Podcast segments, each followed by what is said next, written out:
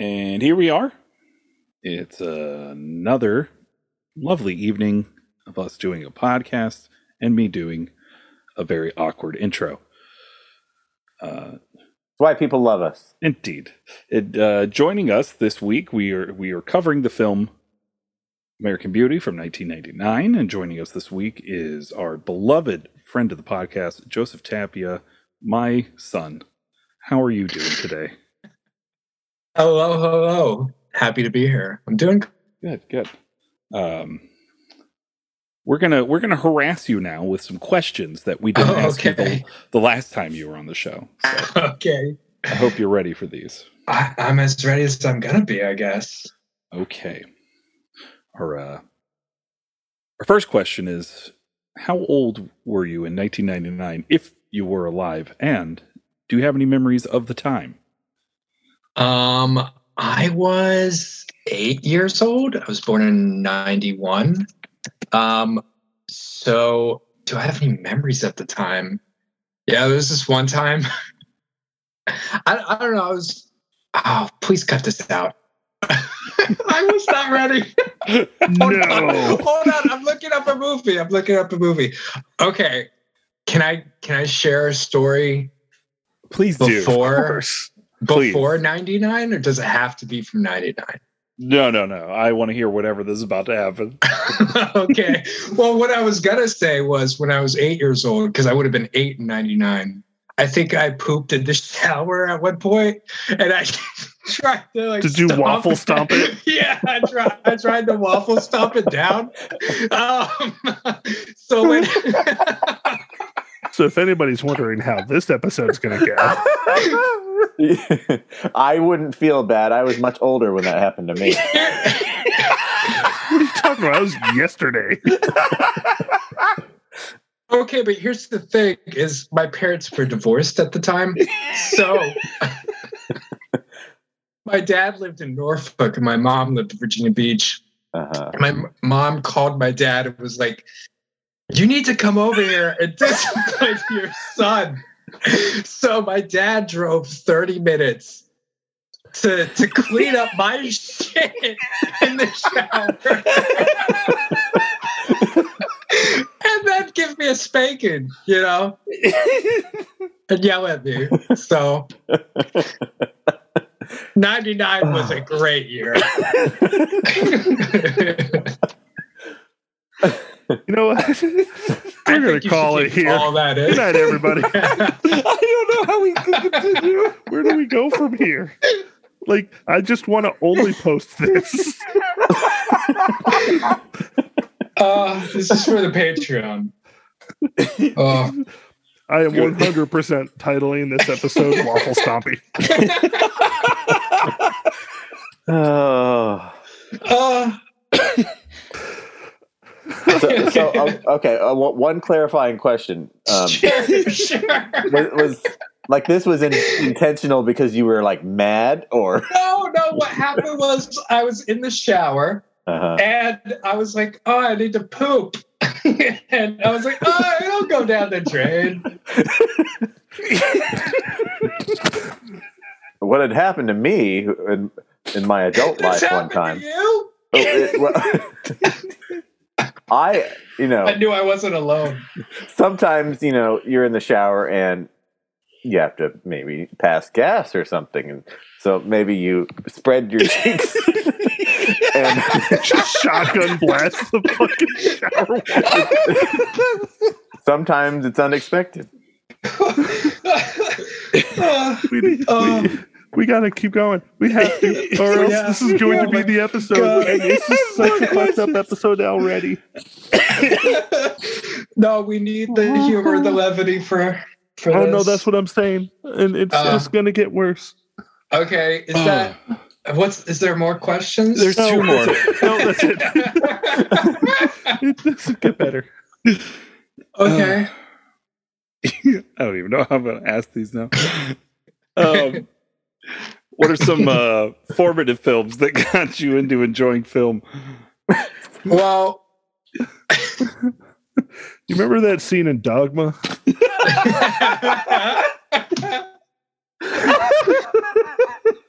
I, Uh, I'm really into, I'm really into films that involve waffle stopping.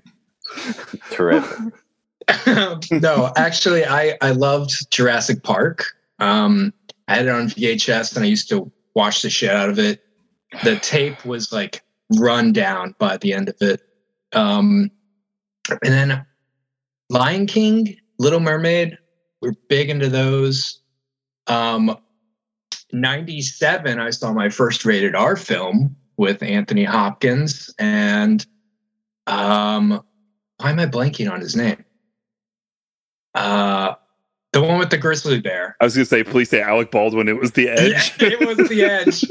it was the edge, and Harold Perrineau is in it as well. oh yeah, randomly. she was. Um, so yeah, that's just a few. I like how we've all saw like our first radar film between like the age of five and six. It's like awesome. Yeah. All right, and finally, um, have you seen and what do you think of the masterpiece that is the musical Cats? Oh, I think it's an instant classic. Honestly, I'm aching for the butthole cut. I mean, aren't we all? That's not even a question. Excellent. I already knew the answer to that because Joe and I went and saw it for the first Let's time say you together. talk you two songs Yeah. together. but I have to ask it the way I ask everybody else. Of course. All right, Well, let's let's talk about a movie. let's talk about a movie.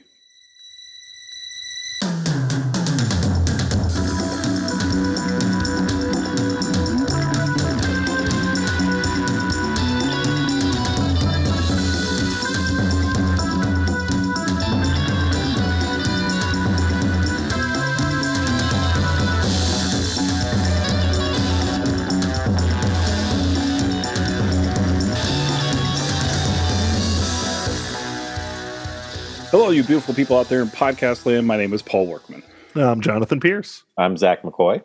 And I'm Joseph Tapia. and we are your Oscar Grouches. And welcome back to the Oscar Worsty podcast, show where we discuss Oscar winners throughout history and try to determine where the Academy went wrong, if they went wrong, and what are we watching this week, Zach? We are watching American Beauty, a revealing look at the secret lives of suburb, uh, suburban white folks. And um, perhaps it's more revealing than it knows. Excellent. This is everybody's first time seeing this film. No. No. Yes. Ooh. Ooh. No, for me, does anybody remember the first time they saw this movie? Yes. this week. I have seen this movie twice before. Once when I was 16, and once again when I was in my early 20s. And I'll talk more about my first watch later as we get into it. okay. I've I've just seen this movie a lot. I don't even remember the first time I've seen it. Mm. Uh, I believe the first time I saw it was after it won Best Picture, because I had heard from some friends who were just a like a couple years older than me. Because, geez, when this came out, I would have been fifteen, so I was just on the precipice of being too young to see it. Mhm. But a couple of friends of mine who who were a little bit older had talked about how amazing it was, and so I uh, rented it when it came on DVD and uh, bought it, watched it multiple times. Not not not a very exciting one like the last couple of. I yeah, I'll just say I remember when I watched it my first time. It was 16, and it was one of those movies where it's like, maybe I shouldn't be watching this. Oh, I had seen so much worse before this. Yeah. I think Train Spotting was already one of my favorite movies at this point. So and let's do an Oscar breakdown. It is a. I didn't think of. uh Creepy, A waffle stompy. shit stained. uh, Perfect. all of those things. March 26th, 2000. We are, are we back at the Shrine Auditorium? We're still at the Shrine Auditorium. Yeah, we were at Dorothy Chandler last year, so we're Yeah, back baby. at the Shrine Auditorium. Back and forth. Uh, Billy Crystal back as the host. Hey, Billy. Uh, our most nominated film on the evening is American Beauty at eight. Our most awarded film on the evening is American Beauty at five. Okay. American Beauty wins Best Picture, giving Bruce Cohen and Dan Jinks producing uh, awards. It beats out The Cider House Rules, The Green Mile, The Insider, and The Sixth Sense. American Beauty apparently wins this for not having the at the beginning of the title. That's fair. Nice category there. That's pretty. That's a pretty strong race. Uh, Sam Mendes on his directorial debut wins Best Director, Wow. Wow. beating. You mean the- to tell me he didn't direct any James Bonds before this? No, I know. Damn. Weird, right? Crazy. I believe we're still giving those to Martin Campbell at the time. Hmm. Best Actor goes to unnamed actor for American Beauty. Oh, unnamed actor. Oh, unnamed actor, picking up his second Academy Award, if that is even his real name. K-Pax. K-Pax. uh, Best Actress goes to Hilary Swank for Boys Don't Cry, beating out Annette Bening for American Beauty. That's a tough call. Ah, swank. Ooh, I got words about that. Continue. Best Supporting Actor goes to Michael Caine, Michael Kais was Michael only Caine 16. picking up his second Academy Award, Both in supporting roles. both in supporting roles. Uh, he beats out Tom Cruise in Magnolia, and while he is accepting his Academy Award, he chastises Tom Cruise for not being a true supporting actor because Tom Cruise does not get paid like a supporting actor. Yeah. Oh. Best supporting actress goes to Angelina Jolie for Girl Interrupted. I keep forgetting about that movie, and it's so good. I have never seen that film. Really? I mean, me either.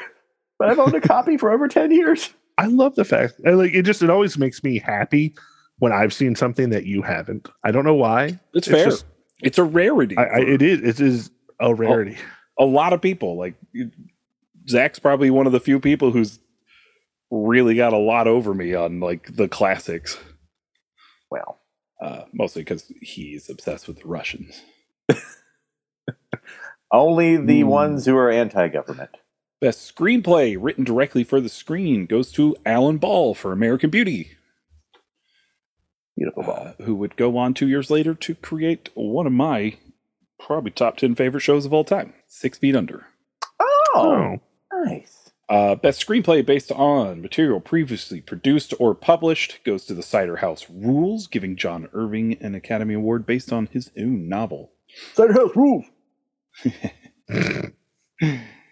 Best foreign language film goes to All About My Mother, giving Pedro Almodovar an Academy Award. Way to go. He should have like six at this point. Uh, best documentary feature goes to One Day in September, a film. Oh, uh, shit. yeah, a film about the murders at the Olympic Village in Munich. I Mm. love to do a double feature of Steven Spielberg's Munich and then watch that. It's like, or maybe actually I watch them the the documentary first and then I watch Munich. It's like, I was say you're gonna get a chance. You're gonna get a chance here in a few weeks because Munich, Munich gets nominated for Best Picture. yeah. God. Best documentary short subject goes to King Gimp. Oh, Joe, you you know you don't have to be on mute. You can you can say whatever you want on the show. I know. I was just coughing. That's fair. I just like to uh, remind our guests that we want to hear your voice. Oh, you'll hear it. You've heard a lot of it already. and how how thankful we are for that. All right. Um best live action short film goes to My Mother Dreams the Satan's Disciples in New York. a good. It's a good night for moms, apparently. right. Yeah, yeah, for sure. Yeah. Unless- all about my mother. Unless you're Annette Bening in American Beauty, who loses to Hilary Swank. Yeah. Best animated short film goes to The Old Man and the Sea. Oh, I don't Best know if I've seen origin- that version. Oh, what? Sorry, I, I, don't know if I've seen that version. I've seen a animated version of that. Probably older I, though. Yeah, yeah, I've not seen that either. Uh, our best original score category because we only have one score category tonight. Uh-huh. Brings us to our podcast within a podcast, John Williams Oscar Watch.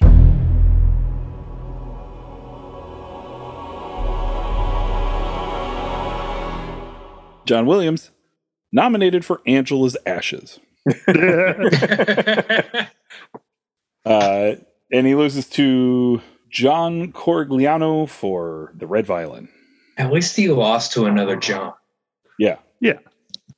Isn't think that's L. Jackson important. in that movie? In the Red Violin. yes, he is. Yes, he is. Nice. Uh, yeah, you, you definitely want to lose to another John and not like a Gabriel. Yeah. Gabriel Yared of the talented Mr. Ripley. I love that movie. I love creeping my wife out because of that movie. I've only I like read the to do my- book. I, I enjoy doing my Philip Seymour Hoffman, where I'm just like, it Tommy. Dobby, Dobby, Dobby, Dobby, Dobby. Has the peeping, Dobby. Has the peeping. You do- it so well. I love it. you do. So, was American Beauty nominated for music? Like, Oh, yes. it was Original Tom- score, Thomas Newman. Thomas Okay. Newman Nope. also loses in the category. Uh, best original song goes to You'll Be Inside Me from Tarzan. okay.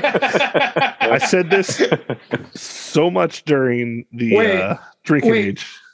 Hold on. It sounds like it sounds like Tarzan is being pegged if you say it in that perspective. well, yes. Because Yeah, sure. I yeah, mean- I don't know. Yep. He he, you know, he holds things with his butt cheeks. Apparently, you know, he like does. He holds the vines. vibe. There was this like six month period where people were talking about how the Tarzan soundtrack goes so fucking hard. And I said this during the drinking age episode when we watched Tarzan, but all he literally does is the lyrics are just what is exactly going on the screen right at that moment. That's Yep. all it is. This There is is no thought whatsoever. Um, narrative sing song. Yeah. Okay, so if you didn't know, I, I pulled that joke from South Park. Oh, The You'll Be Inside Me. The songs You'll Be in My Heart. Uh, Blame Canada from South Park, Bigger, Longer, and Uncut was up against it. And Robin Williams performed that song Yeah, at the ceremony. I remember that. It was great. And Trey Parker and Matt Stone were like, we don't really care that we lost the award. We just really didn't want to lose the award to fucking Phil Collins. I um I listened to the South Park soundtrack on my commute this week, and it is so good. It's So it's good. incredibly good. Hmm. Up there, there's so much room. Baby's purple flowers bloom. I could be there, you could be too.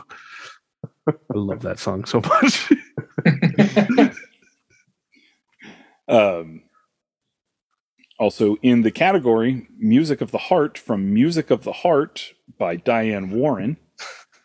Uh, Oh. Music of the Heart, if I am not mistaken, yes, was a drama, uh, school drama about music directed by Wes Craven. With was it Meryl Streep in that? Yes. Yeah. what? What is this odd God. mad It you're doing? Have you seen it? What? No. I've never seen it. No. I I watched it uh, a few years ago. I mean, it's just very standard movie. I had to have no idea that Wes Craven had anything to do with it. it, it really felt like Wes Craven was like, hey, I gave you Scream, but I changed horror again. it's just so great. Enjoy this.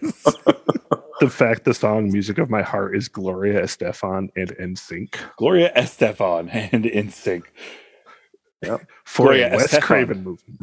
Yeah, Gloria Estefan, of course, also in the movie. Yes. Uh, Aimee Mann's "Save Me" from Magnolia, and the song that we all know should have won "When She Loved Me" from Toy Story 2. Cry every time. I don't need to cry every fucking time. Every Yeah. time.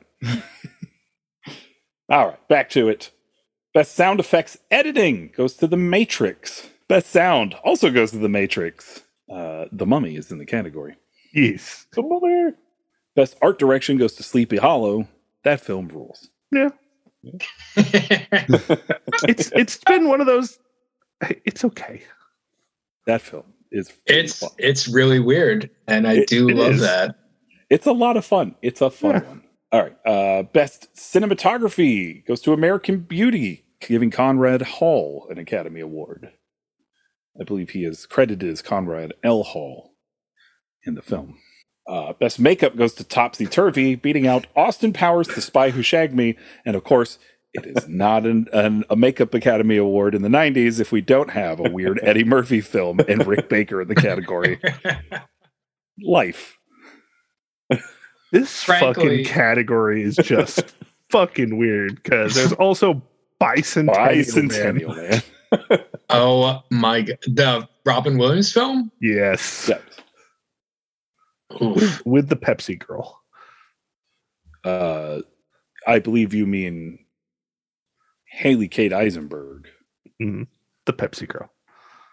who I who I specifically know one actor as Hallie Kate Eisenberg's brother. Yes. That's Jesse Eisenberg. I did not know that. They look exactly the same. You say that, and now I go, yep.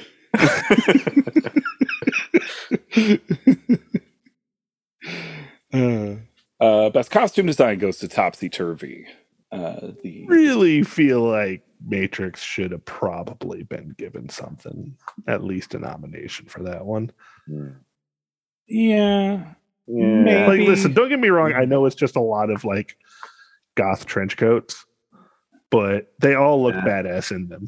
It- I think yeah. Good goth trench I'm thinking coats. I could Yeah. take out Anna and the King or talented Mr. Ripley for the Matrix. Yeah. I I'm think not- Go on. so I, I'm uh, maybe maybe I'm off base, but I feel like it deserved a nomination, but it didn't because of Columbine, probably.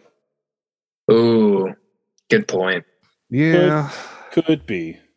Because that's when we actually kind of cared about school shootings and they weren't just something that happened every week. hmm And what can you do Yep. about them?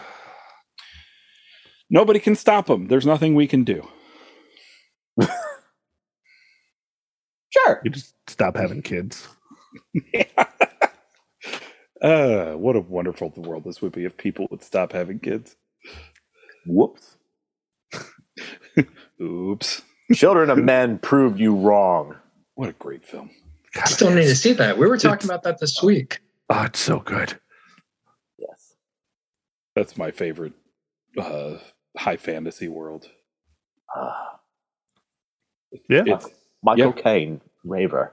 All right. Best film editing goes to The Matrix, Yeah. beating out American Beauty. And best visual effects, of course, goes to The Matrix. Yeah. Yes. Why would it go anywhere else? Big book of Oscar trivia. Uh, Irving G. Thalberg Award goes to Warren Beatty. Oh. Honorary awards go to Andrzej Wajda in recognition of five decades of extraordinary film direction. Ooh.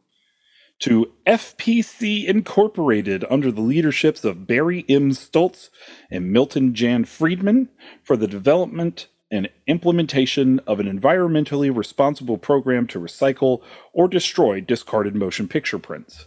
Does the longest name for an award award go to them too? Yes, of course. Oh, okay. It's just honorary awards, and they have little inscriptions on them that I like to read. I see. Yeah. To Edmund M. Di Giulio and Taku Miyagishima, in appreciation for outstanding service and dedication in upholding the high standards of the Academy of Motion Pictures Arts and Sciences. Sciences. Our Gordon E. Sawyer Award tonight goes to Roderick, Dr. Roderick T. Ryan. Sorry, I didn't want to ignore his doctorate. We're going to go off the Los Angeles Daily News obituary of Dr. Ryan, Roderick T. Ryan, Oh. who, who doesn't die until August 29th, 2017, according to Oh. this article. Okay. Uh, Science and Technology Award winner Dr. Ryan, Robert T. Ryan died motion. Now let's, let's skip over that. Uh, who was the 19th 19th recipient of the Gordon E. Sawyer Award, a specially named Academy Award to an individual in the motion picture industry for technological contributions. Uh, he had a 40 year engineering career at Eastman Kodak Picture Film Division in Santa Monica Boulevard in Hollywood. Uh, and he was a World War II uh, U.S. Navy veteran. Uh, received many career awards, including a Scientific and Engineering Medal in 1981 from the Academy of Motion Pictures Arts and Sciences for the application of the ProStar microfilm processor for motion picture title and special optical effects production. His career Eastman Kodak Motion Picture Division brought his expertise to motion picture studios and fledgling motion picture laboratories in other countries. He worked as a technical engineer and consultant with NASA and retired in 1986. Wow, this guy must have lived to be a ripe old age. Yeah. Um, graduated from Santa Monica High School in 1942, and in 1952, the graduate of the University of Southern California. And he went on to earn his PhD in 1966. So, um, so uh, that's just a little bit on uh, the hero to all, Roderick T. Ryan. Thank you for your service to the country, to film. May your legend live on. Indeed, hero to Huzzah. all. What's that? I just said huzzah. How's that? All right, and that's our Oscar breakdown. All right, let's talk about this movie. All right, I'm gonna be upfront right now. Be up front. I haven't rated this movie or put it in my rankings yet. Me either. Wait, So- are we talking about the Iron Giant? Yes, of course. What else oh, are we talking okay, about? cool. Um, because I was going to kind of use this conversation to gauge my fi- the final the finality of my feelings on this film. Okay. I think that's fair. I'm pretty with you, Paul. I'm kind of up in the air. so I kind of uh, led with this, or we ended the episode last week with this. So, as I had stated, I have seen this movie many times, and I enjoyed this movie thoroughly. You could tell because I watched it many times. Mhm. I watched this movie a year ago. It is a completely different fucking movie now. Yes, absolutely. It Indeed. is you you almost want to take him out and go can i just pay attention to the rest of this movie and can it still be a good movie Right. and the answer is yes by the way I I pretty much agree with that. I think this is still a very good movie. it really is Yeah. it's just a matter of kind of how it sits and where it sits for me that I have to answer. it's Yeah. fucking tough so let's start off with the fact that annette bening is probably one of the greatest karen of all time in this movie Oh, Yeah, for like- sure. just she you I, I hate everything about that character so much Mm. the the the the fakeness of it and how well Annette Bening is able to do it. She's just so good. Yeah. So good. She is. And I like how the script doesn't treat her as a villain. Yeah. She is Yeah. Mm. she is a woman who is just in very unfortunate circumstances with a you know a teenage daughter who's a teenage daughter and Yeah. a husband who's just kind of Regress. yeah he's just kind of an idiot Yeah. Yeah. And I mean that that scene, you know, after she can't sell the house to John Cho, um, where she breaks down. That I mean that Was it actually John Cho? it was. Yeah, I didn't notice that either. Because I, it's like I it saw him and looks then I had to a- look I had to look it up. I was like, Okay. oh, because I'd never really noticed it before. Noticed Yeah. him. Wow Yeah, man it is he's he's having a breakout year because this is the same year as american pie Yeah. Ah, where he's the character that gets to introduce the world to the term milf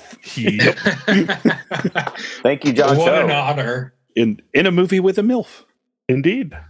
Mhm, The original MILF. Yeah, I really the only problem that I have in this entire film. Well, I don't want now there's a whole nother problem, but taking that out of here, uh, I don't like Wes Bentley's character at all.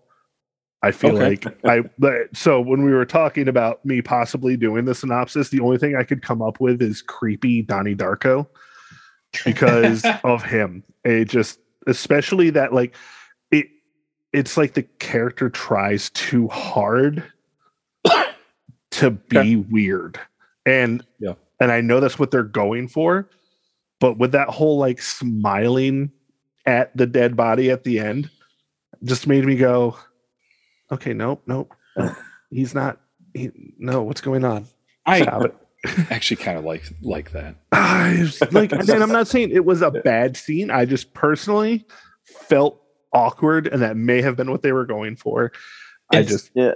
it, it, it's sort of a, a weird sort of oh he looks at peace smile I- kind of it's- yeah, I, I thought it was the film kind of coming full circle on those two characters because it's essentially Wes Bentley's character who like starts unlocking like uh Lester's uh more laissez-faire attitude as the movie goes on. Mm. So the fact that we come back to it and finally like this is the first time he's seen kind of a contentness on this man's face yeah. And he knows that as he passed he must have felt some kind of happiness and got to die happy Sure. instead of living as miserably as he did yeah not Uh, a spoiler by the way he says at the beginning of the movie he's dead Yeah, yeah. Yeah. i mean I, yeah just- we're a spoiler podcast if you haven't Yep. If this is your first episode high spoilers i guess you should have watched the fucking movie it's only Yep. yeah, 20 do your plus years homework and come back. Oh my god, this is the year Six Steps came out too. So yeah it's still- Jonathan, I think and fight club Yeah. I think it's funny that you mentioned that he's like a Donnie Darko wannabe because I, I was reading trivia for this movie and apparently Jake Gyllenhaal auditioned for the part. Like, really Yeah. nice. Jake Gyllenhaal. So he's uh he's proto donnie darko because donnie darko Yeah. doesn't come out for another two years Yeah. I think it's 2001. Yeah. and and ruins cinema forever with Nah. the worst line in cinema history. I like Donnie Darko. and one of the worst movies in cinema history. I don't think it's like bad. Donnie Darko. You only like it because Richard Kelly's from Newport. News. Hell no, I don't care about that. How do you, how does one suck a fuck? You know, we, we had brilliant dialogue like that. from that.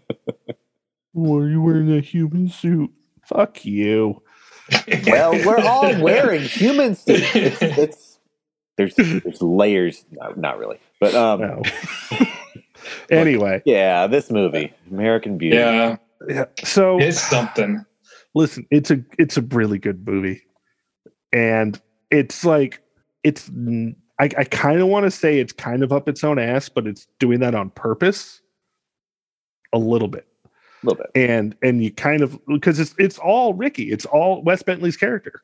Where you're just like, I, what are you doing here? Why are we watching this stupid fucking plastic bag? Like, uh, I because think Alan. for me, I think for me, it's. I, I think you were about to say the thing that I was just about to say is no, say it then, please steal it's, it. It's Alan Ball on display at his finest, and I'd watched a little bit of Six Feet Under before this. I haven't gotten all the way through it. It's brilliant. That's a But- great show. I think besides Annette Bening and you know an admittedly good performance from unnamed actor, um, I think that one thing this movie really has going for it is just the outlandish writing, and Alan Ball is just totally shining. Yeah. Um, uh, so, yeah, Alan Ball's script is darkly funny and just really interesting. And a lot of it comes from Alan Ball is Buddhist. And Ricky is his straight counterpart because Alan Ball's gay. So when you're looking at Ricky, you're looking at Alan Ball. fair enough.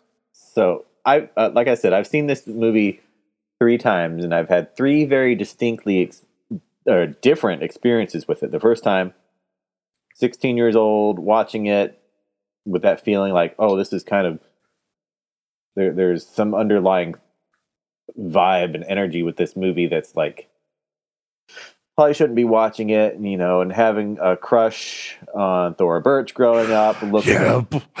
looking a lot like uh, Caitlin did, at, uh, to be honest, at the time. Um, to share some pictures later, and and then the second time I watched it, I tried to watch it with Caitlin, and she couldn't make it past the um, opening cheerleader scene. She's like, "I can't watch this movie; it makes her too uncomfortable." And I was like, "Okay, I understand."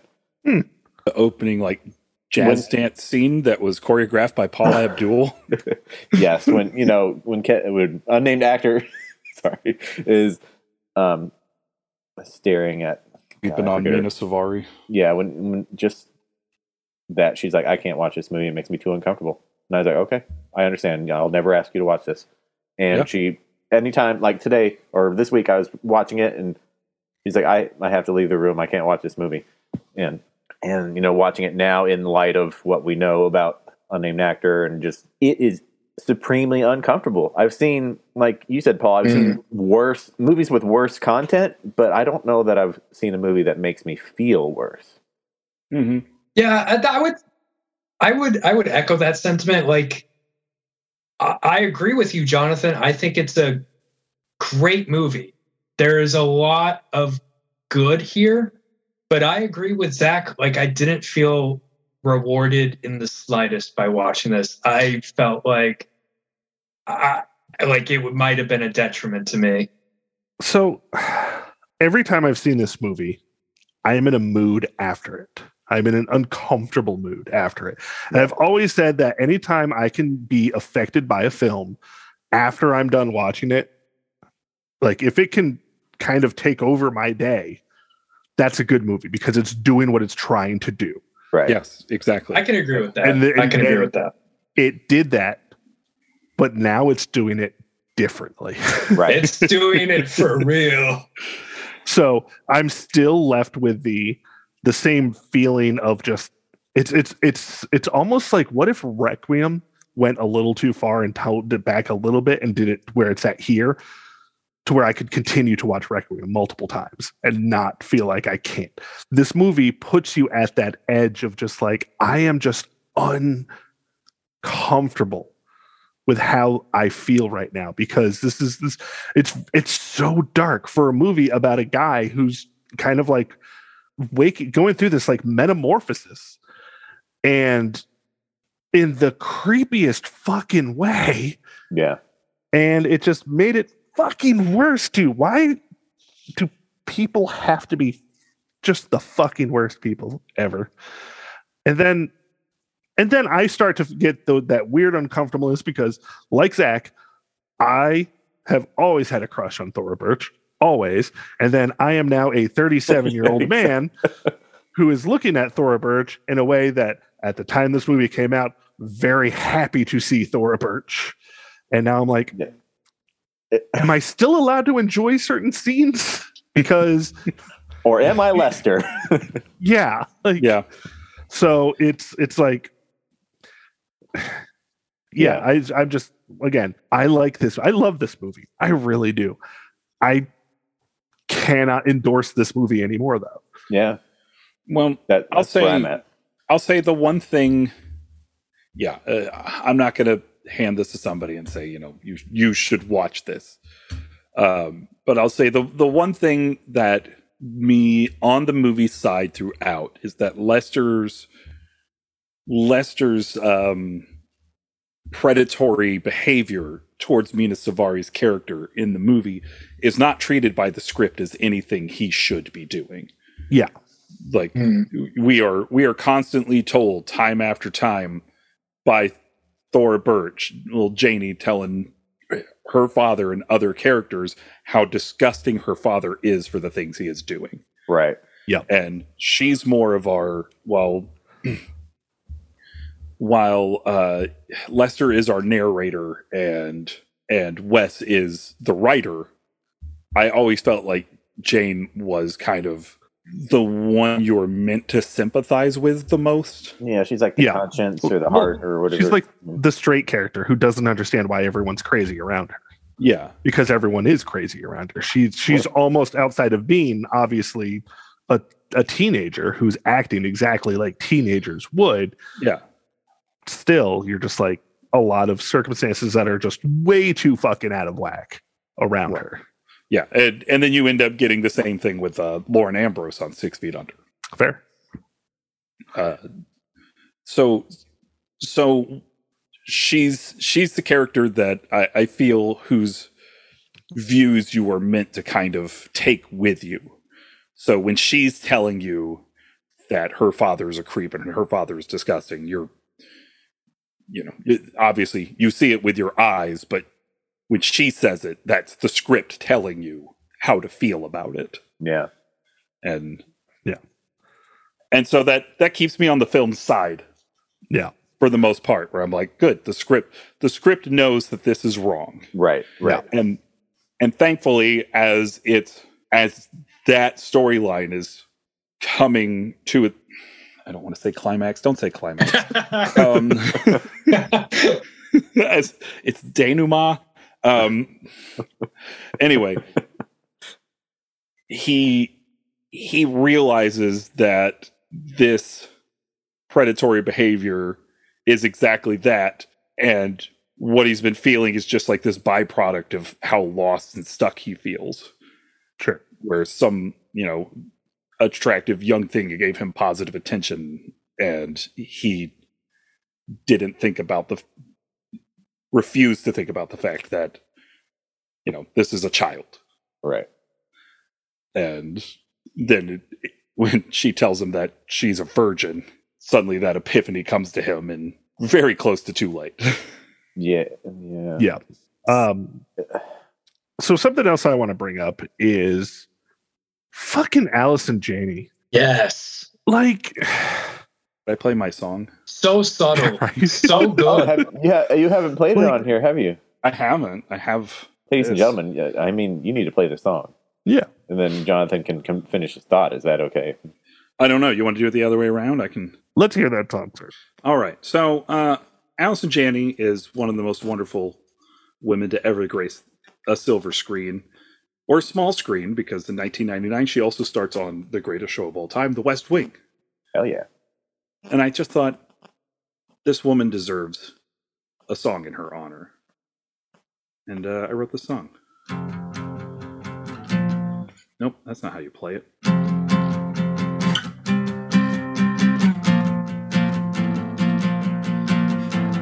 Oscar winner Allison Janney, why don't you sing to me? Oscar winner Allison Janney, come down and be with me. I remember you on the West Wing. CJ made my heart sing when she did the jackal. Oh, please, Oscar winner Allison Janney, why don't you sing to me? Oscar winner Allison Janney, come down and be with me. Everything I've seen you in, you're great. You're such a dish. I want you on my plate. Oh, please, Oscar winner Allison Janney, why don't you sing to me? Oscar winner Allison Janney, come down and be with me.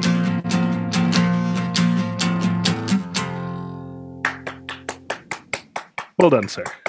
Thank you. That was amazing. I've heard that like a billion times, but it never gets old. So my points on her is how amazing is she to really just be a character to prove another character is a huge piece of shit. Yeah, Yeah. how Yeah. Like, she she is the most sympathetic character in the film. Yeah. and she does it with like what three or four lines, if maybe. that. Yeah. Does it with her eyes. Oh She's god, her so eyes good. in this movie it's just piercing and because she's just looking through everything and it's just oh my god. One one thing I uh, her last scene when uh what's his name Rick Yeah, when Rick comes or Ricky comes downstairs after getting in a fight with his dad um and he says take care of dad I I really wanted him to just say take care of yourself lady because I I you like are that not he- doing good I like that he what he tells her something like you deserve so much better than this. yeah yeah And she she tells him to wear a raincoat. Oh my god. Yeah. Yeah. she's just Oh my eyes God. glazed I'm like She's crying out just gone. thinking of it. Like yeah Yeah. And I'm I mean, you don't ever you don't really get to know if she knows that her husband played amazingly by Chris Cooper. oh Chris uh, Yeah. Oh yeah. If Chris Cooper is wonderful in this film for as toxic and disgusting as he gets to be. Yep. Yeah. And I don't know if, I mean, she must know that he's a closeted gay man, or if she just thinks it's something wrong with her and internalizes it and right. I don't know. You don't know if it makes it all the more sad. Yeah. Yeah. All right. Um, Um, nope, go ahead, Zach. I was, I was just going to say one more thing about the the film. This one cinematography. No, Yes, it did. Yeah, it, Yeah, it I mean, it's a beautifully shot film. and It's got a lot going Mm-hmm. on with it. I mean, Mina Servina, uh, Servina is uh, 18 when it's filmed, but still, there's I don't know. It the film kind of pushes the envelope too on how it shows Lester's daydreams and scenes of her, and that that just adds more to the uncomfortableness for me. It's like, Mhm. Mhm. yeah, All right. I was going to say about Annette Bening losing to Hilary Swank. I think if of all the nominees, Hilary Swank would have be, would be the one to lose to. But it is a shame that Annette Bening hasn't gotten as much love as she should because she is an amazing actress. She Oh, just yeah. absolutely steals this movie in every scene. She's better than unnamed actor. Like Yeah. I w- I yeah. wanted to see the movie from her perspective, and you kind of do. I mean, it, that's a good. That's one of the great things about this movie. I think is that it you you're shifting around perspectives really seamlessly. Yeah. Yeah. It, you just blend right in. All right. So I need to discuss the reason we all know that this is a great film and that we all still love it because it's hard not to love a film because of this one thing. Ooh, I, oh, I was going to end us on this, so I think I know where you're going. But go No, ahead, Scott Bakula. Scott Bakula. So I was going to say Bakula in this Yes. it is the biggest error of this film is the fact that Scott Bakula does not show up when unknown uh, unnamed actor is dead and go, "Damn it, Sam, we didn't make it in time." Yeah. Or just oh boy. Yeah,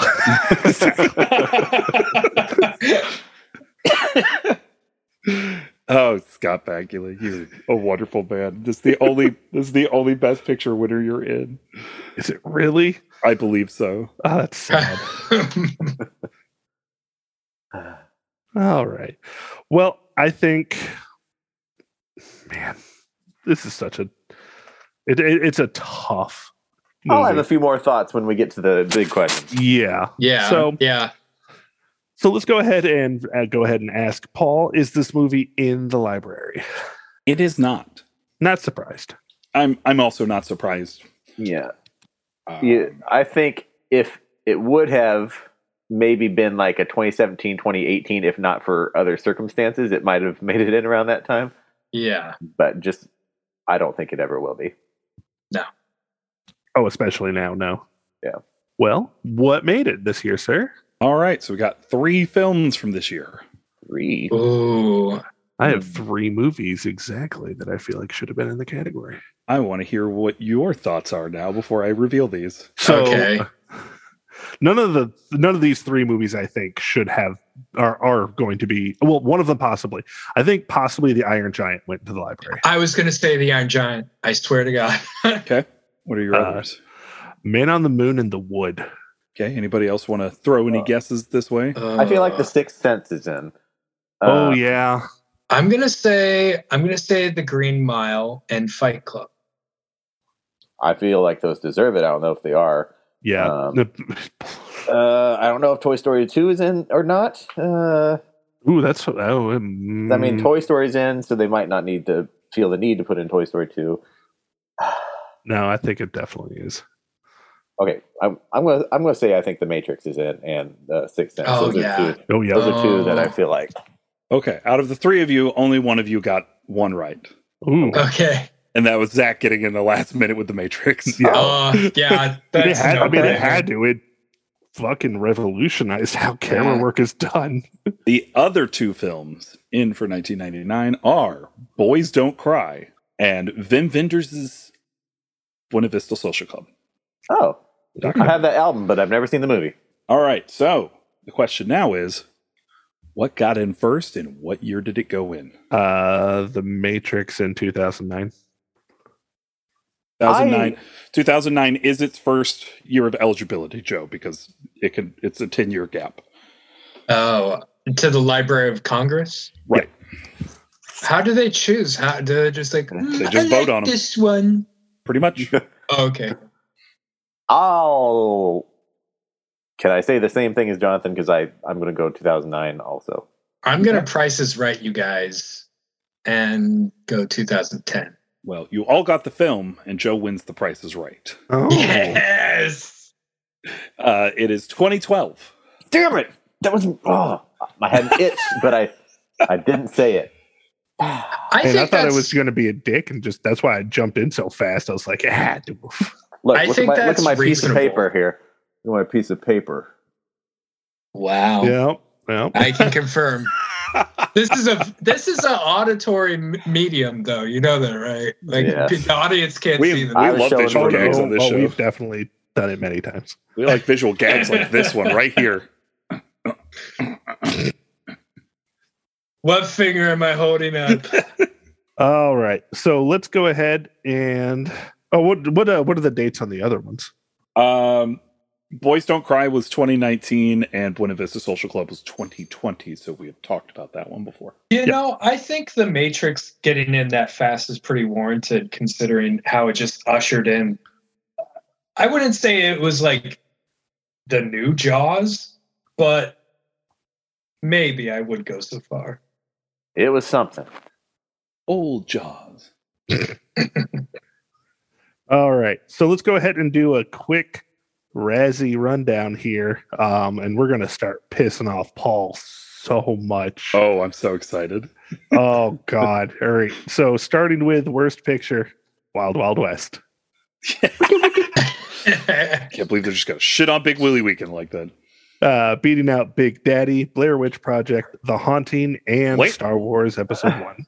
Blair Witch Project. Yeah, they're fucking idiots because Yeah. the What? second that Joe called the Matrix the new Jaws, I was like, no, technically, I think Blair Witch is the 1999 new Jaws. What that shit the, started Really? the entire genre. the fuck Yeah. is The that? lost footage. the found footage, like, yeah. I, I love Blair Witch, but I- have you watched it recently? well, No, no, I, I've I'm, never been a fan. I'm Like, I thought it was Yeah. okay, but I was one of those one people who saw it uh, early enough to think that it was actually real, and I was young enough to believe it was real, and that Mhm. that really, No, yeah, me uh, too. yeah, my my friends I went with thought it was real, and they tried to convince me it was, and I was like, no, No. it's not. No, I thought it was real for the Really? longest time. I don't understand that. Like, I just I was Also, 13. keep in mind, was- Joe was, I was eight. at- okay. Yeah, I so was- Joe was I eight, was so that makes sense. So kids who kids who there were this was their first rated R movie, they were talking to me at school and telling me it was real. See, I was- 1999. That was our freshman year of high school, which was also the year where so much of like this 1999 came out. It was Yeah, movies like Jawbreaker came out. This shit was like formative fucking movies this year. Like Drop Dead Yeah, 1999 is a good year. it's one of my favorite years in film. yeah. But Um, back to those Razzies. So, all right. So back to the Razzies here. Uh, so worst actor goes to Adam Sandler in Big Daddy. Bullshit. All right. That's beating out- Kevin Costner for For the Love of the Game and Message Bottle, Kevin Kline in Wild Wild West, uh, Schwarzenegger in End of Days. That movie was fucking terrible. And Robin Williams for Bicentennial Man and Jacob the Liar. Uh, worst actress goes to Heather Donahue in The Blair Witch Project. Come Project. the fuck on. Yeah. Yeah. Uh, beating Mia Jovovich for The Messenger, which fuck you. Uh, Sharon Stone and Gloria and Catherine Zeta Jones in Entrapment. What? That's Yep. horseshit. And The Haunting. All still horseshit. Uh, worst supporting actor, uh, Ahmed Best. Okay, he's being quiet, so we're that angry for uh, Jar Jar. Yes. How Uh, can you do our man like that? Uh, Yeah. Look, Why uh, would you I'm not that? gonna. I'm not gonna Not sit around fault. and pretend that I didn't have some feelings about Jar Jar as I got older. But in 1999, I thought Jar Jar was just fine. It was very Uh, amusing. and anything wrong with Jar Jar is George Lucas's fault. Yeah, yeah. And, they also fucked Exactly. up because they nominated Jake Lloyd. They, Yeah, they nominated a child, Yes. Yeah, which I think is is the worst thing to do. Why would you do Yeah. that? Cool. So the Razzies are partly responsible for uh, Jake Lloyd. Jake Lloyd Jake becoming an Lloyd's- alcoholic. Yeah, Jake Lloyd's horrible life and Ahmed Yeah. Best's near suicide attempts. Yep. Great job, Razzies. Good job. Love Fuck it. you guys. Sit on Uh, your gold dildo. Worst supporting actress goes to Denise Richards, and The World Is Not Enough. Okay, Beating out, is not enough. beating Sofia Coppola in Star Wars Episode One. Who? Wait, what? Who? I'm so Wait. I, I'm so sorry. Uh, Nicolas Cage's cousin. Yeah. Uh, Sofia Coppola. I apologize. Okay. Oh, who? Man, I got uh, in lost Star for Wars a Episode second. One. Yep. Uh, Wait, she's in Star Wars Episode One. She okay. So uh, here's here's the whole thing about this. Sofia Coppola uh, asked, uh, uh, sorry, Nicolas Cage's cousin, Sofia Coppola, Yeah. Nicolas Cage's uncle, Francis Ford Coppola, if Her she could dad. go, her if she could go visit uh, Uncle George's set for Star Wars, Okay. and so he took her, and uh, she is one of the main uh, handmaids in waiting for Padme That's, Amidala. that, that's what I was thinking. Uh, the main one, of course, is Keira Knightley. Yeah, yeah, that's what I thought. Now they all have names, and I always forget which one's which, and I I apologize. Sashay is Sasha uh, Dorme. Nicolas Cage's cousin, uh, Sofia Coppola. Okay, yeah, Sasha Dorme. Uh, they they all like Padme is not Padme's actual name. There- There's a whole Yeah. I'm gonna get off Star Wars canon right now.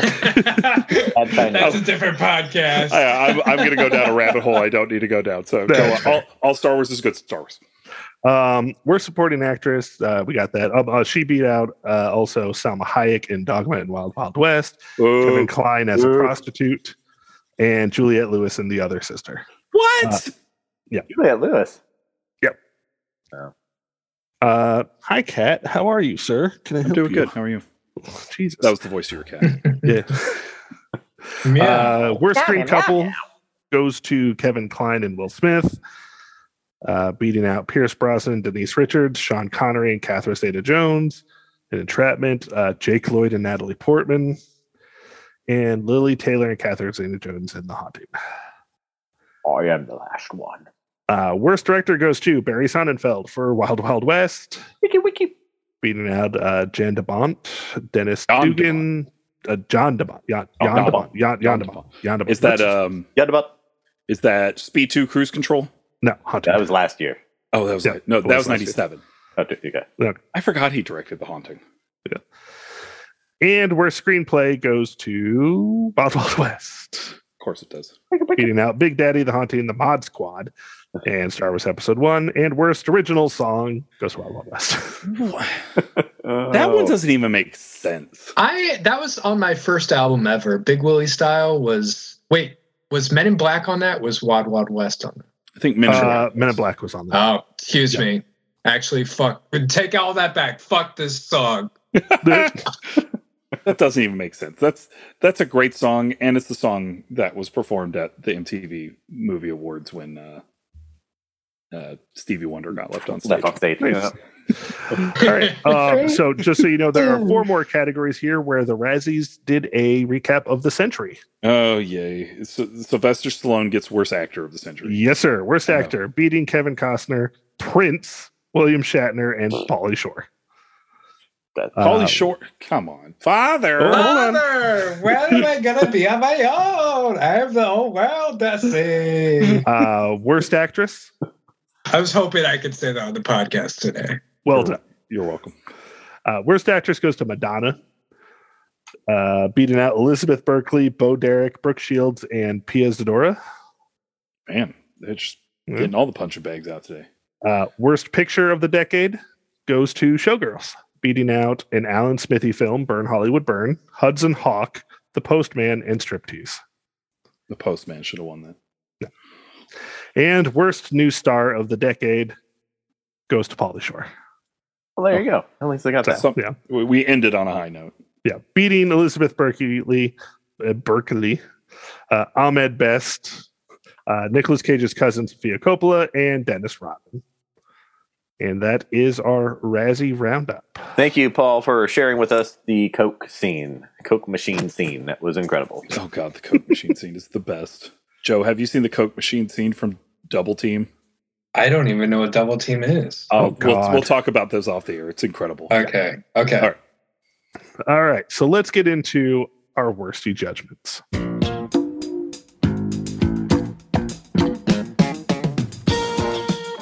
All right, Joe. So you know the drill. You've been here before. So we're going to ask you a couple of questions, and we're going to start with the first one. Does this movie deserve Best Picture? you know, I've only seen three of the nominees. Let's see. I, I mean, I just watched American Beauty, but I'd seen The Green Mile and The Sixth Sense, and just just thinking of The Sixth Sense and The Green Mile, uh, you know, I I think there's a possibility where The Sixth Sense could have got it. I think I think I might have enjoyed those two movies more than this one, but I'm not sure. Even if you remove historical context and like real world context away from the movie, I don't know. It's hard to say. I I think I might have given it to The Sixth Sense, just out of the three that I've seen, It's very fair. or The Green Mile. But The Green Mile is so good. You It know, is. Frank Darabont is amazing. Yes. Yep. You are not wrong. You are, in Um, fact, right. Yeah. So I've actually seen four out of five of these movies. Nice. I have not seen The Insider. Um, so I'm not going to speak to or of that film. Of the others, I would not have nominated Cider House Rules. I think Cider House Rules is blatant Oscar bait. Like it came out like mid December. Lasse Hallstrom's good for this. Yeah. So it's just it's it's not that it's bad. It's just it's okay. It's it's it's okay. I would have nominated instead The Wood, Man on the Moon, or The Iron Giant.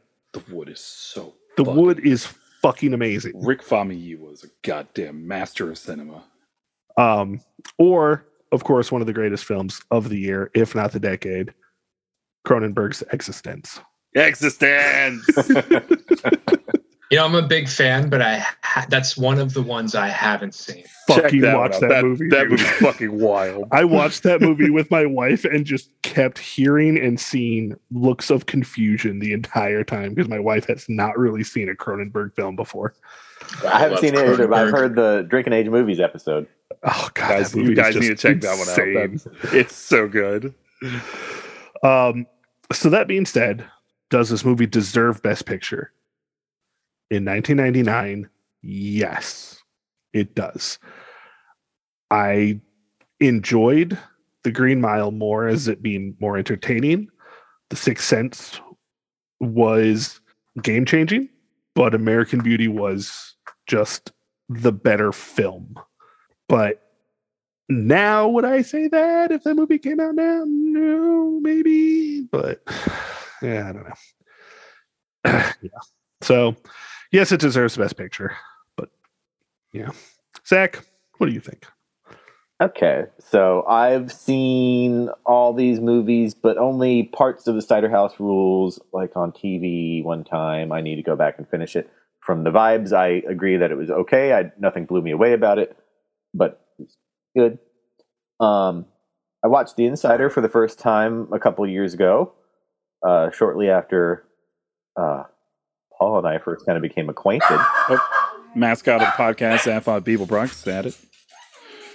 Sorry about that. No, you're fine. All right, go on, Zach. Yeah, so I watched The Insider for the first time a couple years ago, shortly after Paul and I um, were introduced, and I remember we kind of you know bonded over that. You're like, "Oh, The Insider is so good," and it is. It's, I'm a, I'm so a big Michael Mann guy. and it, it's great. Uh, so that would be my number three of the other four because The Sixth Sense and The Green Mile are excellent. The all all three of those movies are excellent. Absolutely deserve to be nominated. Um, there's just a laundry list of 99 movies. I'm not going to read off too many, but I've got Fight Club, The Matrix. I, I Yep. personally love Magnolia. I know Paul, you, you I think you've said you like it, but you don't. I, it. I there's not a Paul Thomas Anderson film I don't like. That is Yeah. my least favorite Paul Thomas Anderson film. Okay. Hmm. Yeah, Being John Malkovich came out. Uh, Toy Story 2, Iron Giant, Three Kings, which is one of my uh, favorites. I think it's kind of underrated. It, uh, yeah, the South Park movie, Boondock Saints came out. Straight Story. Did I mention that already? No, we haven't. No, Yeah. Please talk about it more. I loved it. David Lynch so much. Yeah. and uh, a similar kind of vibe to American Beauty, uh, one that I like, but I will never recommend to anybody was Eyes Wide Shut. that, that movie is terrible. I like it it. feels but like a Zach would like movie. Like just I'll, ne- I'll never ask anybody to watch it. Jonathan, you know how you always say that Stanley Kubrick makes half of a good movie? yeah. He doesn't with that movie. It's just Oh wow. It's it's bad from start to finish. Wow. Hey, got a decent soundtrack and good street shots.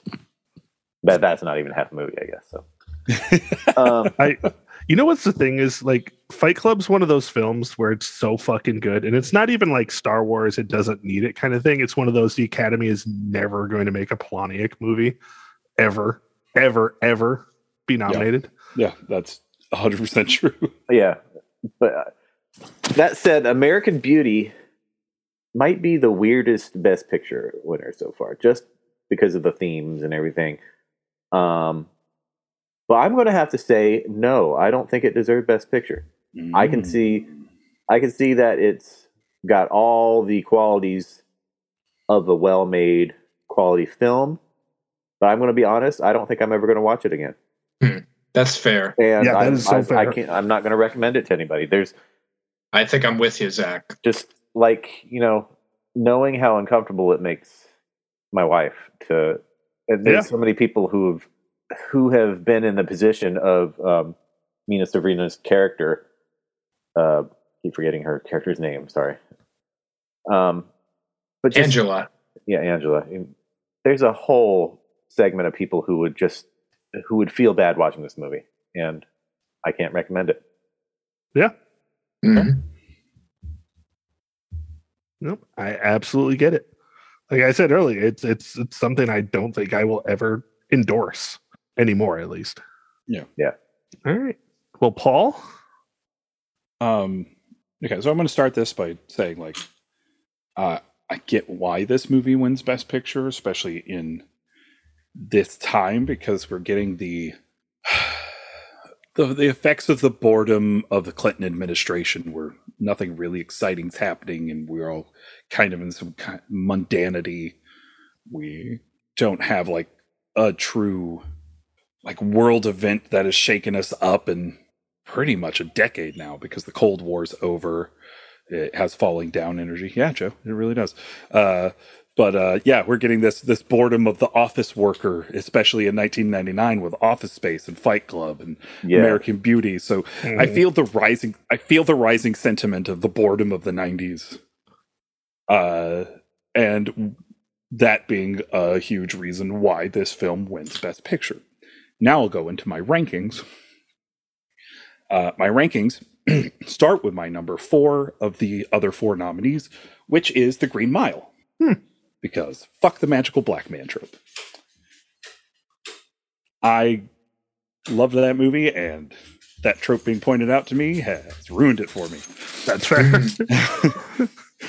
I cannot wait to watch uh, Legend of Bagger Vance for Big Willie Weekend.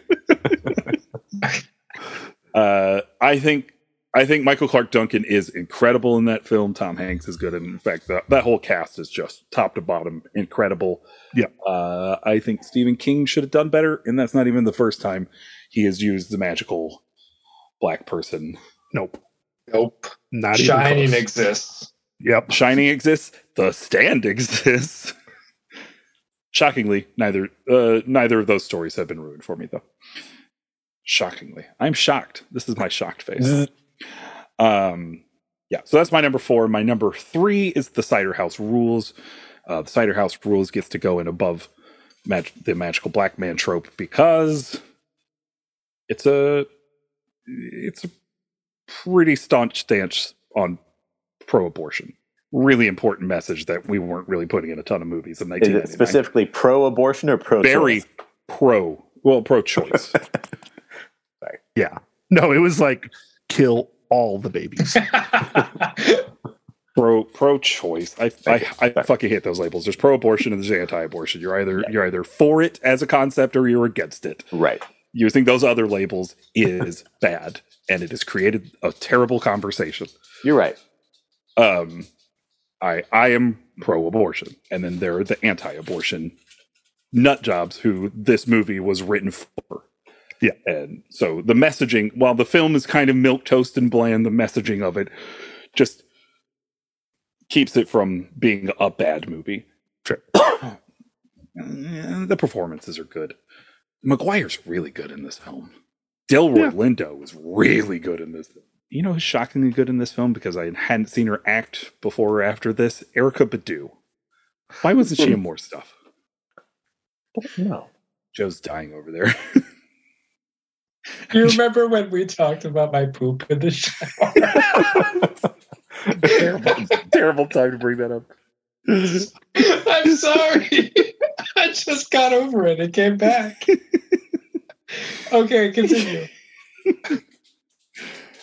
All right, my number two is The Insider. The Insider is incredible, and it pretty much is. Uh, oh, we lost Joe. we just Oh, turned no. his video off. I'm still here. Okay. I'm Um, just laughing. Did Badu remind you of? I hope not. Um, the Insider's great.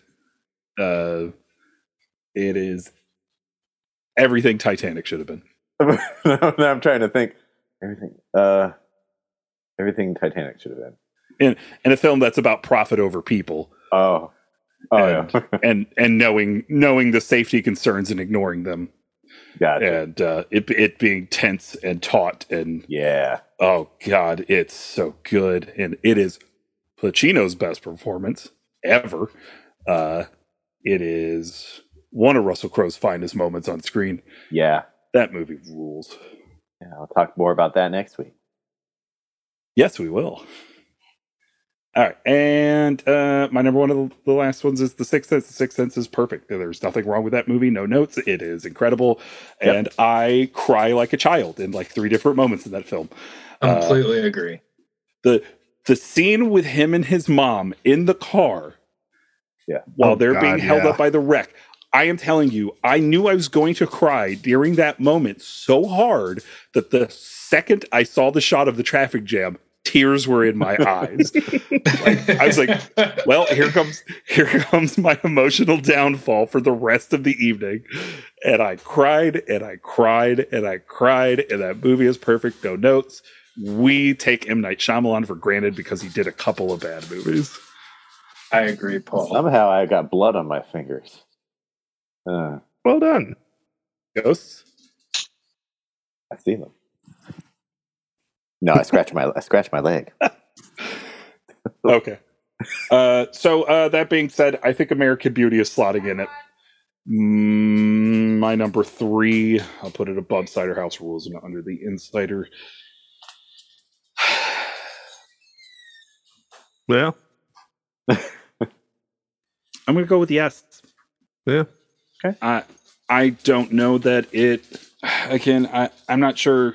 It's something I'm going to revisit, not because I don't love it, but because of unnamed actor. Uh, it is it is hard to get over in this film specifically. Like, Yeah. I could probably go back and watch L.A. Confidential again. Right. it supremely watchable. Um, and he doesn't throw me so much in that movie because he's not the main focus and he is not uh himself in it. Right. Um, in real life, when he was given a chance for redemption, he was just like, "Nah, that's okay. I'm just gonna keep making creepy videos at Christmas." yeah. Yeah. the the main thing for American Beauty for me now is is you know we talk about working hard to separate the artist from the art. I just can't with this one. No, because it it hits too fucking close to home on the actual issue. People are Yeah. already uncomfortable about this movie because of those issues, and then you compound it with someone yeah. with those issues. But th- yeah, but the problem the problem is if I'm going to look at this as a piece of art, and in 1999, Right. before before we knew these things, Yeah. yeah it it really was that good. Like it, it's. I don't think it stops being that good. It's just the Right. recontextualization of real life issues. It's hard. It it sucks, and you know, Yeah. we said it about Alvy Singer, and we'll have to say it about him. But you know, fuck that guy. He he's disgusting, and uh, let's let's banish him from society. Like, Yeah. Uh, quick uh, thing I want to point out here. You were talking about how the Sixth Sense continues to make you cry. Um, I, I cannot use that as a barometer for something like what goes to be nominated. Mhm. Only because there was a 1999 movie that made me cry the hardest more than any other film that came out that year. And that was Pokemon, the first movie. Mhm. Because fucking seriously, yeah. Pikachu revived Ash. Dude, they all did. They all did. it's just love is magic. Love is fucking magic. We'll, we'll tell that to Trav. We got to put it on his love is magic list that he's I wanna starting. be the very guy steal, guy stealing my concept. Yeah. Um, also, Mystery Man was just completely fucking ignored. So Mystery, Academy. yeah, and and the best original song from Mystery Men should have been nominated. All Star by Smash Mouth. I knew that was you. I fucking knew it. Moving on. All right, Joe. So here comes the big question here. Is this the worst best picture? You know, coincidentally, I saw this movie and two others like it, very much like it, in relatively the same time frame. I watched Licorice Pizza and Red Rocket around the same time. Mhm. And I enjoyed those films immensely. Um, of the three, which is this is a odd trilogy. I don't recommend this trilogy to anybody. Um, but as we've all pointed out, I think there's something there's something about real world context that changes it. And it just makes it incredibly uncomfortable and painful to sit through. Um, yeah, I don't I don't know. Uh, Paul had a point where you you have to look at it at the time that it came out and like what its impact was then. I know like every episode we save it for Green Book, but this one made me question. I'm going to have to go maybe. I'm going to have to put my thumb sideways on this one because Okay. I, I'm it's hard. Well, um, I had already said this movie did deserve Best Picture. I stand firm to that. I have also said many, many times that I base my list on am I going to watch this again? This is not the worst Best Picture. It is my number 69. Just above Oh, God. Nice. That was by accident. It'll only be there for a week, but it is uh, just above uh, Gigi. It's. I didn't want to watch this movie again. I didn't. This I- was actually one that I was almost like I've seen it enough times. I may not watch it, but I still ended up watching it today. I. I I really liked this movie a lot. I really do. I think as a film, it is great. You just the the tone has changed completely. So it's not the worst, but it's it's down there for me now. So Zach, Okay. So I um like Paul, I hadn't ranked it and I still haven't ranked it. I'm looking physically at my list right now. I've My now. my I've got um Gone with the Wind pretty low because of the content and the film's impact. This the the thing I can defend about this movie is it didn't sell or push the idea within it as good. I don't think this movie influenced anybody to do anything that is in it. Like nobody saw this movie and is like, "Oh, I'm going to go creep on teenage girls or you know shoot somebody or something." What I don't know. So that that does keep it from being my worst best picture. It's not the worst best picture. Um cuz it's it's not the fault of the script. It's not the fault of the director. Nope. Nope. Do I want to plop it down there, or do I or do I rank it on art?